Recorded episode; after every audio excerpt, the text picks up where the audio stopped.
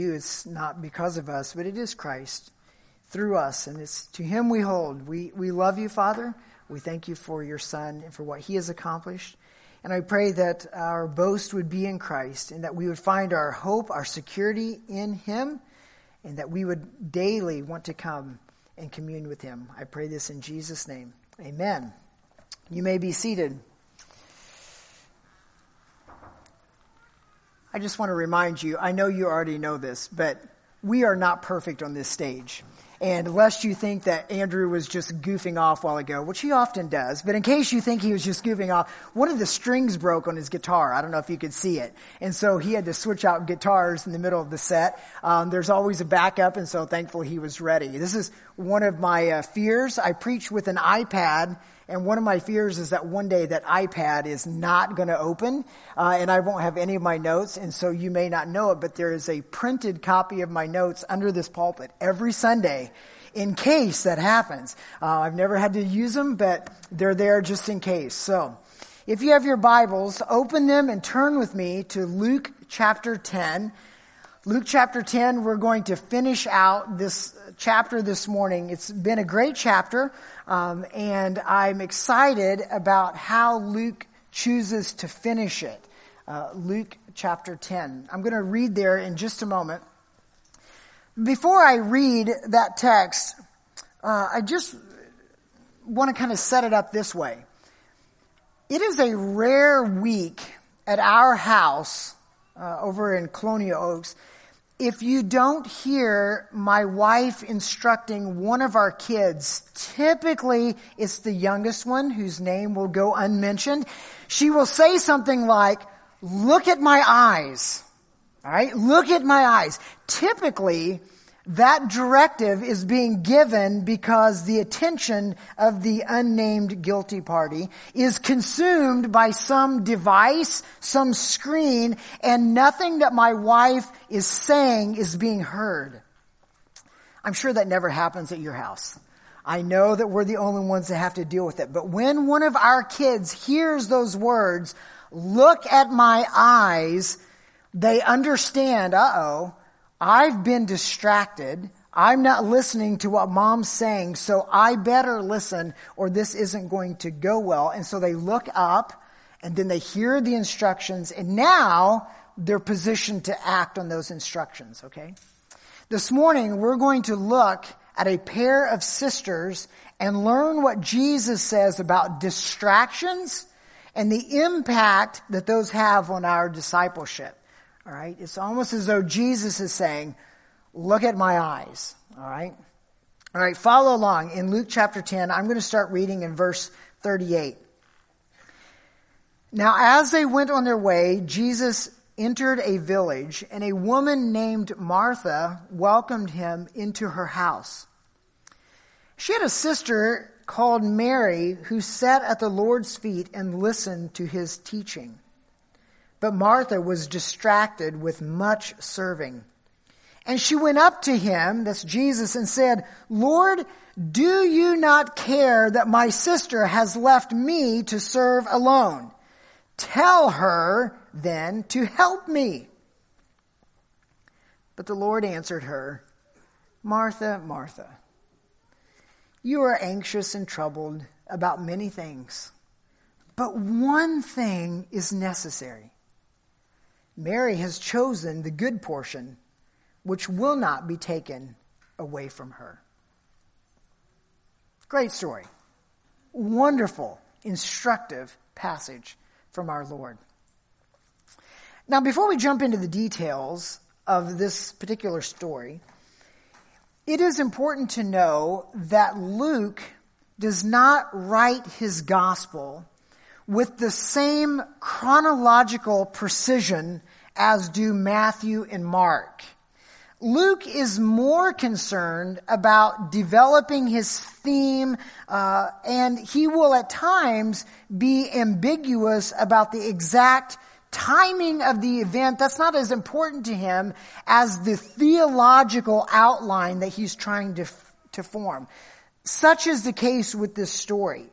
Okay, so it says here that Jesus is entering a village. A village we know, by the way, is Bethany from other parts of the scripture.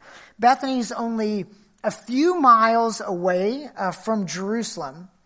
But given the fact that Jesus doesn't appear in Jerusalem for quite some time, it is unlikely that Jesus has made a trek from the north down to Bethany, back up to the north, and then into Jerusalem. So Luke is not necessarily putting this in chronological order as much as he is developing his theological argument. Okay? So why does Luke include this account of Martha and Mary right here? It is because Luke is laying out what we call a chiasm. Do you know what a chiasm is? Uh, a chiasm, this is at the end of chapter 10. A chiasm is a literary structure uh, that arranges ideas in a specific pattern and they form a symmetry. Okay, let me show you this so you understand what Luke is doing. Glance back up to verse 27 if you have your Bibles. Verse 27 says this You shall love the Lord your God with all your heart, with all your soul, and with all your strength, and with all your mind, and your neighbor as yourself. Okay, so right there, there are two commands. Loving God is first, and then loving neighbor is second. Okay? Now, if you were here with us last week, we looked at the parable there that follows verse 27. It's the parable of the Good Samaritan. And Luke says, this is how Jesus wants you to love your neighbor by showing indiscriminate mercy even to those who hate you. So that story, the Good Samaritan, corresponds to the second command from verse 27, love your neighbor. Next, Luke says, this is how Jesus wants you to love Him. This is how He wants you to love God. And so He tells the story of Martha and Mary. This corresponds to the first command. Love the Lord your God with all your heart, soul, mind, and strength. Okay? We end up with symmetry. So it says, love God, love your neighbor, this is how you love your neighbor. This is how you love God. Okay, you see that symmetry? Love God, love neighbor. Good Samaritan, this is how you love your neighbor. Martha and Mary, this is how you love God. It's called a chiasm. That's why Luke lays it out the way he does. Why is this so important? This is really important for you to understand because Luke wants to put up a safeguard after the parable of the Good Samaritan, he wants to put up a safeguard against any of his readers coming under the misapprehension that ongoing salvation is somehow by works. So he's going to say, you do works, but that's not how you're saved. That's not what it means to, to, to love God. Uh, Luke is making the point in this next passage that waiting for the Lord is more important than bustling busyness. Okay? That's crucial for us to understand.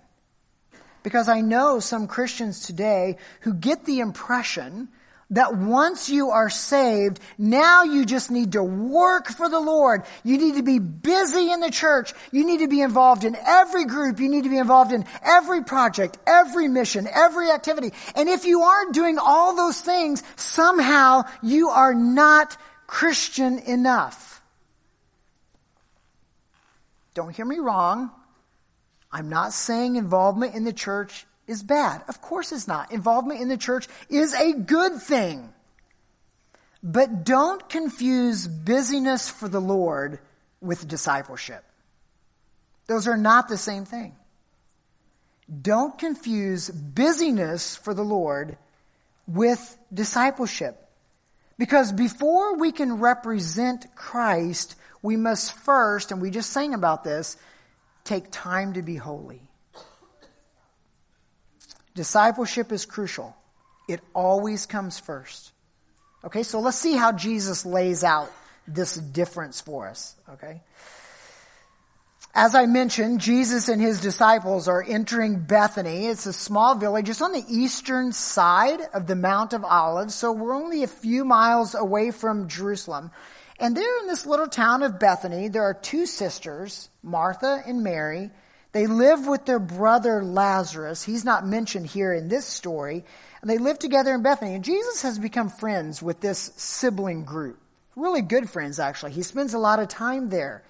Verse 38, if you want to glance back down there, seems to suggest that this is Martha's home. This is Martha's house, it says. So maybe, we don't know for sure, but maybe Martha is the oldest of these siblings, or maybe this was her house and she's now widowed, and so it's come to be under her possession. We don't know for sure, but at any rate, she has invited Jesus to come to her house as an honored guest. Now I want you to think about this for a moment especially those in our room, maybe some of you ladies who are especially good at hosting people in, in your house. How, let me ask you a few questions. How do you prepare a meal for one who can turn water into wine? How do you prepare food for one who can feed 5,000 men plus women and children with just five loaves and two fish. How are you going to do that? How are you going to cater a meal to one who specifically said, don't be anxious about what you eat or drink? How are you going to do that? How do you make a meal for such an honored guest? Several years ago, Greta and I got to go out to Oregon where I was asked to come preach at a church. And, and while we were there, one of the days, we went to this dear lady's house for lunch. I kid you not, she admitted to us that she'd begun cooking the day before uh, we got there. This table was laid out immaculately. There, the napkins were all folded. She had assigned places for us to sit. There was china, multiple forks and knives. The spread of food it, there was everything. It was so unbelievably delicious. We ate and ate and ate until we were absolutely stuffed, and it didn't even look like we had made a dent in what she had prepared, and she had more that she wanted to bring out. And I'm just a lowly pastor from Florida. Can you imagine if Jesus was coming to your house? How would you get ready for that? What kind of preparations would that take, right? And it's not just Jesus, it's Jesus and at least 12 other people, all of his disciples. There might have been more accompanying him at this time. This is no small task. The last thing that Martha wants to do is to, for him to show up and she prepares some meal that's bland, it doesn't have enough salt in it, that doesn't taste good, or she runs out of food. And so the stakes are really, really high for Martha and she's, she's feeling the pressure of this and she's pedal to the metal. It is all the way in. She's preparing all this food and the flour is flying and everything's and she had a sister called Mary who sat at the Lord's feet and listened to his teaching. Unbelievable! Right? Are you kidding me? Can you imagine the growing frustration that Martha had every time she looked out of the kitchen door and into the living room and she sees Mary just sitting there while she's back here slaving. I can imagine the, the thoughts are starting to go through her mind. She's probably sitting there saying, are you serious? Do you even have a remote possibility of self-awareness about yourself right now, Mary? Look at my eyes. Look over here. And there sits Mary. She's smiling, having a great time. She's content. She's happy. She's intrigued by her Lord, completely oblivious to the whirring sound of the mixer back there. I bet Martha's just taking the oven door and just slamming it, trying to get her attention.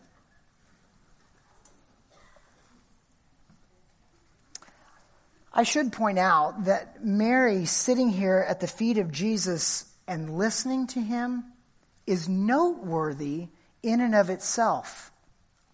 This was unheard of in these days. Women were supposed to only be carrying out domestic duties, and only men were supposed to be learning and asking theological questions. But not with Jesus. He very much welcomed women to learn about himself, to ask questions, to be one of his disciples. Men and women alike were called to be his followers. And husbands, let me just speak to you a, a bit this morning. As a husband, you are called to lead your home. You are called to set the pace for what it means to follow Jesus, to be learning from Him, to be growing in your maturity, to be a man of God. But you are also to be encouraging your wife to do the same. You are called to encourage her to know the Lord as well. Jesus welcomes her to him as intimately as he welcomes you. And if she wants to grow in her theological understanding and discipleship, don't be intimidated by that. Encourage that. That's fantastic. That's awesome. Learn along with her. Together, you mature into faithful Christ followers. Don't hold her back. Jesus didn't. Further, I would also encourage you as husbands Make your home a place where theological discussions happen uh, frequently and without awkwardness. It's just a normal thing that we talk about the Lord. We talk about God in this house. I'm still growing in that area of my life. Uh, but notice here that Jesus is giving a sermon in their home. This isn't awkward for Mary. She thinks this is great. He's sitting right there. When you have friends over to your house Try to steer the conversation to the things of the Lord, not just coffee and cards. It doesn't have to be weird. It doesn't have to be wooden. It doesn't have to be awkward. Just weave it into the conversation. There's a commentator, an old commentator named Matthew Henry. Some of you might own his commentaries. He says this A good sermon is never the worse for being preached in a house. And the visit of our friends should be so managed as to make them turn to a spiritual advantage. Just ask the question How are you doing? Oh, it's fine. We're no, really, how are you doing? How can I pray for you? That's a great way to start that conversation. How can I pray for you?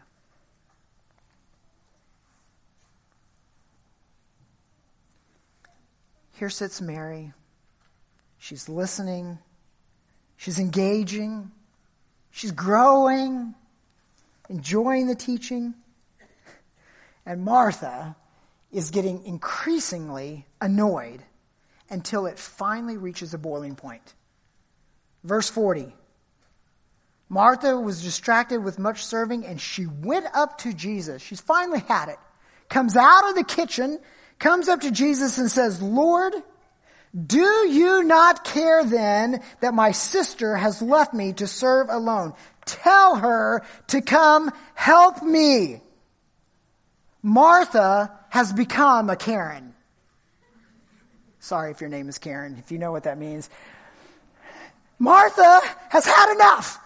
She's lost it. She's come up to the Lord and she has said to him, this do nothing attitude of my sister has got to stop. She goes straight to the top, all the way to the boss. He's the guy in charge. I'm going to go talk to him. I'm going to go to address Jesus. And when she shows up, she doesn't just address Jesus, she lays into Jesus. Something unthinkable in our minds, right? She tells him what she thinks. Aren't you going to do something? Do you have any idea what's happening over here in this other room? Can you tell my sister to get off her lazy bum and come help me? Can you imagine talking to your creator as though he has no idea what's going on? If it weren't so serious, it would be laughable. It's kind of like when I tell my kids to empty the dishwasher And they fight for so long over who's going to do it that it could have totally been done uh, by the time they're done fighting. And all the time they're fighting, I hear, Dad, he's not doing enough. Dad, she's not helping. Dad. And you finally, you just say, enough, right? You know what else makes this funny? What I think is funny anyway. Instead of talking to Mary herself, Jesus talks to Mary through Jesus. Right? It's kind of a, uh, what do you call that? A sub tweet. She's like trying to address Mary, but she's going through Jesus. Think about it like this. If you're a parent and you've ever had another kid sit with your kids in church, and that other kid is being loud, and you turn to your kid and you say, shh, be quiet. And your kid looks at you like, what? I'm not even doing anything, right? I know you're not doing anything. I want that kid to be quiet. So I'm telling you so that he hears, right? That's what Martha's doing here. She doesn't go after Mary. She takes her fight to Jesus, expecting him to side with her and use his authority to shame Mary into the kitchen. What's the problem? The problem is that Martha is trying to serve two masters. Jesus is her master, true, but there's another master, her meal, that has taken over first place. Warren Wiersbe says, if serving Christ makes us difficult to live with, then something is terribly wrong with our service. Let that sink in for a moment. If serving Christ makes us difficult to live with, then something is terribly wrong with our service. Martha has taken her eyes off of Jesus and she's concerned about worldly values. Does she need to cook a meal? Yeah, I mean, yes, she does need, they have to eat something. But to neglect Jesus for the sake of an elaborate meal that he did not need is the problem. You see, Martha was far more concerned about what she did for Christ than what she did with Christ. She believed that working for him instead of spending time with him was more important. And she needed to be corrected. In verse 41, the Lord answered her, Martha, Martha, you're anxious and you're troubled about many things. Jesus repeats her name. It's a way of trying to calm the situation, make her pause long enough to consider what's happening. And he says to her, Martha, you're anxious and you're troubled. That word anxious there uh, in the original means to have a divided mind. It means that your mind is going in a lot of different directions at the same time. You're anxious. You have a divided mind. We see that word show up in Matthew chapter 6, where Jesus says, Therefore I tell you, do not be anxious, there's the word, about your life, what you will eat or what you will drink, nor about your body, what you will put on. Is not life more than food and the body more than clothing? Somebody with an anxious mind is somebody who's going multiple directions simultaneously. They're worried about this. They're concerned about that. The unknown about this situation is driving them crazy. What's going to happen with this is keeping them up at night. Their mind is going like this. That's Martha. She has a divided mind. She's anxious. And she's also, Jesus says, troubled. Literally, the word means noise, turmoil, or rioting. Her mind is filled with noise. Now, that might have been happening actually if, if there's timers going off in the, in the kitchen or there's pots and pans clanging around, maybe. Uh, but figuratively, it means that her mind is in a riot. It's at war in there. It's all troubled about what's happening out there. Let me ask you a question. Is that your mind this morning? Are you sitting here and you're trying to listen to me, but your mind is who knows where? It's, it's out there. Maybe you've, maybe you ha- you've, you're facing a difficult day of school coming up this week. Maybe you're dreading this conversation that you know is getting ready to happen with a friend or a sibling, and, and that's just running over and over. Maybe your empty bank account is just screaming at you right now. Maybe there's a lot of things happening. And if you're being honest, you would say, I want to be here, Shawn. I really want to be here, but I'm honestly not hearing a word that you're saying because I have a hundred other masters warring for first place in my mind right now. Martha, Martha, you're anxious and troubled about many things. Is that you? Your Savior knows. So, what's the solution? Just stop it? Just stop. Just stop being anxious. Well, I wish it were that easy. I wish that we could just do everything like that. Why, why didn't we think of that before? Just stop your anxious brain. No, what does Jesus say to distracted Martha? Look what he says in verse 42. One thing is necessary. Mary has chosen the good portion which will not be taken away from her. Only one thing is necessary, Martha. One thing. Well, what is it?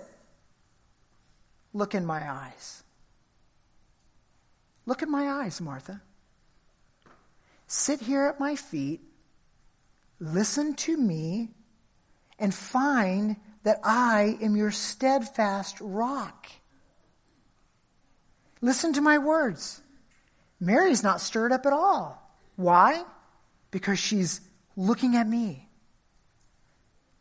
If you are a person given to anxiety and given to worry and given to distraction, chances are, this isn't always true, but chances are you are not spending much time at the feet of Jesus. What do you mean? One of the first questions that I ask if I'm counseling somebody who's dealing with anxiety or, or worry uh, is how much time do you spend each day in your devotions? Almost 10 out of 10 times, the answer is none. No time in God's Word. No time spent listening to Jesus, hearing His reassuring words of comfort and protection. Why not? Well, who has time for that? Who has time? I've got a million other things that I need to do today. Who has time to sit down and read God's Word? Well, listen to what David says in Psalm 27. David says, The Lord is my light and my salvation. Whom shall I fear? Now, I want you to know that fear often accompanies anxiety. They're, they're synonyms most of the time. He says, The Lord is my light and my salvation. Whom shall I fear? The Lord is the stronghold of my life. Of whom shall I be afraid? When evildoers assail me to eat up my flesh, my adversaries and foes, it is they who stumble and fall. And listen to this. Though an army encamp around, against me, talk about opportunity for anxiety and worry and fear. What does David say? My heart shall not fear. Though war arise against me, I will be confident. Why? How? How do you do it, David? Well, listen what he writes next. One thing have I asked of the Lord, that will I seek after. Here's the one thing that I may dwell in the house of the Lord all the days of my life, to gaze upon the beauty of the Lord and to inquire at his temple. Does that mean that you and I should just plan to sit here in the sanctuary? Is that what he's talking about? I'm just going to dwell at the church. That'll take. No. It was at the temple where the scrolls of God were kept. It was at the temple where you could read the law of God, the comforting presence of God. And when David went to the temple and when he read the word, what did he discover? Next verse. God will hide me in the shelter, in his shelter, in the day of trouble. He will conceal me under the cover of his tent. He will lift me high upon a rock. David's mind was protected from division by this one thing feasting on the words of God. When he went to the Word, he discovered that God was with him. He's not alone. He doesn't have to face this world alone. He doesn't have to face the giant alone. God himself is acting on his behalf. Therefore, he doesn't have to fear. There's another pair of verses that should be so precious to you if you have an anxious heart. In Philippians chapter 4 verse 6 it says, Do not be anxious about anything, but in everything by prayer and supplication with thanksgiving, let your requests be made known to God. Now listen to me. That is the doing part says, don't be anxious. Here's what you do. You pray. But there's a being part. There's a presence part that's mentioned in the phrase right before this. At the end of verse 5, here's the energizing cause for calmness. Philippians 4 verse 5. The Lord is at hand. When I come to the feet of Jesus and I open his word in my daily devotions, I discover something. The Lord is at hand. The Lord is with me. He's never left me. And He promises me that He will hide me in His shelter. He's promised me that He will provide me all that I need in life. So I, I seek this first. And when I do, I begin praying to Him and I find that my anxious heart is calmed. Mary got this. She came to Jesus as her Lord. She saw him as the greatest treasure because he would give her himself. And when you come to Jesus, just know that what Jesus gives you, himself, can never be taken away from you. That's what Jesus says right here at the end of verse 42. You can chase all kinds of things in this life. None of them will bring calmness to your soul except Jesus. And he says, Come, sit at my feet, learn from me. Set aside your task, set aside your works, set aside your doing, and just come spend time with me. Friend, let me challenge you this morning. In all of your doing, even if it's Christian things, even if it's Christian things for the church, in all of your doing, do you spend time with Jesus? Just Him. Every day. Do you even bother to open His Word? Because this, Luke says, is how we love God. This is the chiasm. This is how you love God. You spend time with Him. And if you are not loving God by first being a disciple, then all of those efforts that you make at doing all of those things won't be fulfilled at their maximum. You won't be able to do it with maximum results. You'll try harder, you'll do more, you'll give more effort, but it becomes this downward cycle of discourage, uh, discouragement. Just stop doing for a moment and just be with Jesus. Well, I don't know where to start, Shawn. I don't know how to do that. I don't, I don't understand the Bible. I don't like to read. Well, there's all kinds of reasons why you wouldn't do it. Let me just give you some suggestions. Start small. 10 minutes. Start your day, 10 minutes. Pick a book of the Bible that's not one of the more difficult ones. Don't jump into Leviticus or Ezekiel right off the bat. Pick one that's a little bit easier buy a commentary or a study Bible. I'll give you some suggestions on ones that you could get. Buy a study Bible so you're reading and you're understanding it. It's worth the investment. Listen to the Bible. If you don't like to read, listen to the Bible. Most of you have the Bible app on your phones. It'll read it for you. I, when I was in Indiana, I, there was this elderly man uh, in our church and he was blind, completely blind. Um, but he was determined to be in God's Word. And so he purchased the Bible on CDs. This was before uh, all this stuff was on devices. He, he purchased the Bible on CDs and he memorized the buttons on the remote so that he could operate the CD player uh, and he could hear God's Word every morning by CD. Now listen, if an 80 year old blind man can get in God's Word, you can too. You can do it. You can do it. Come talk to me. I'll help you figure it out. I'm not going to judge you. It's okay. Come say, man, I'm not, I'm not in God's word. Okay. Thank you for admitting that. Now let's go. Let's figure out what we're going to do. I'll help you. Get you started. You got to start somewhere, right? Choose the good portion. It's worth the investment. You'll never regret it.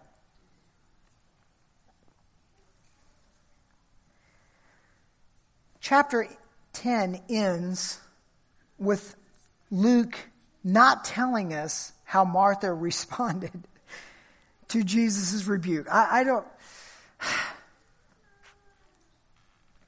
But we know from the book of John that she learned her lesson. How do we know?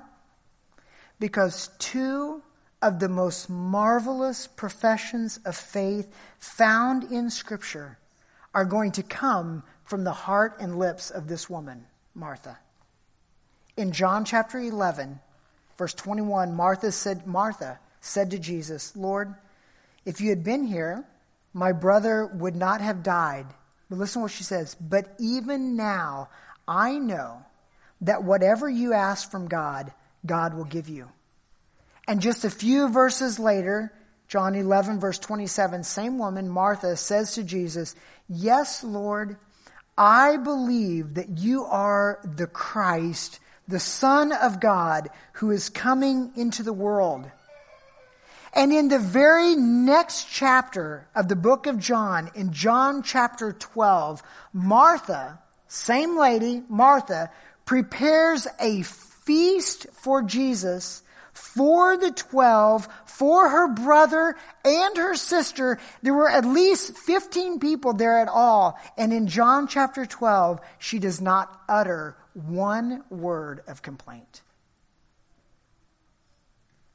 She's learned between Luke 10 and John 12 to sit at the feet of Jesus. Friends, distractions will derail your discipleship. And you've probably heard this saying often in Christian circles, but it's a good one to remember. In a world filled with Marthas, be a Mary. Love the Lord your God with all your heart, with all your soul, with all your strength, with all your mind. How? By fixing your mind on your Lord, the one who would give himself to be your ransom to die on a cross for you. Let him be your good portion every day, starting today and for the rest of your life. Let's stand and pray.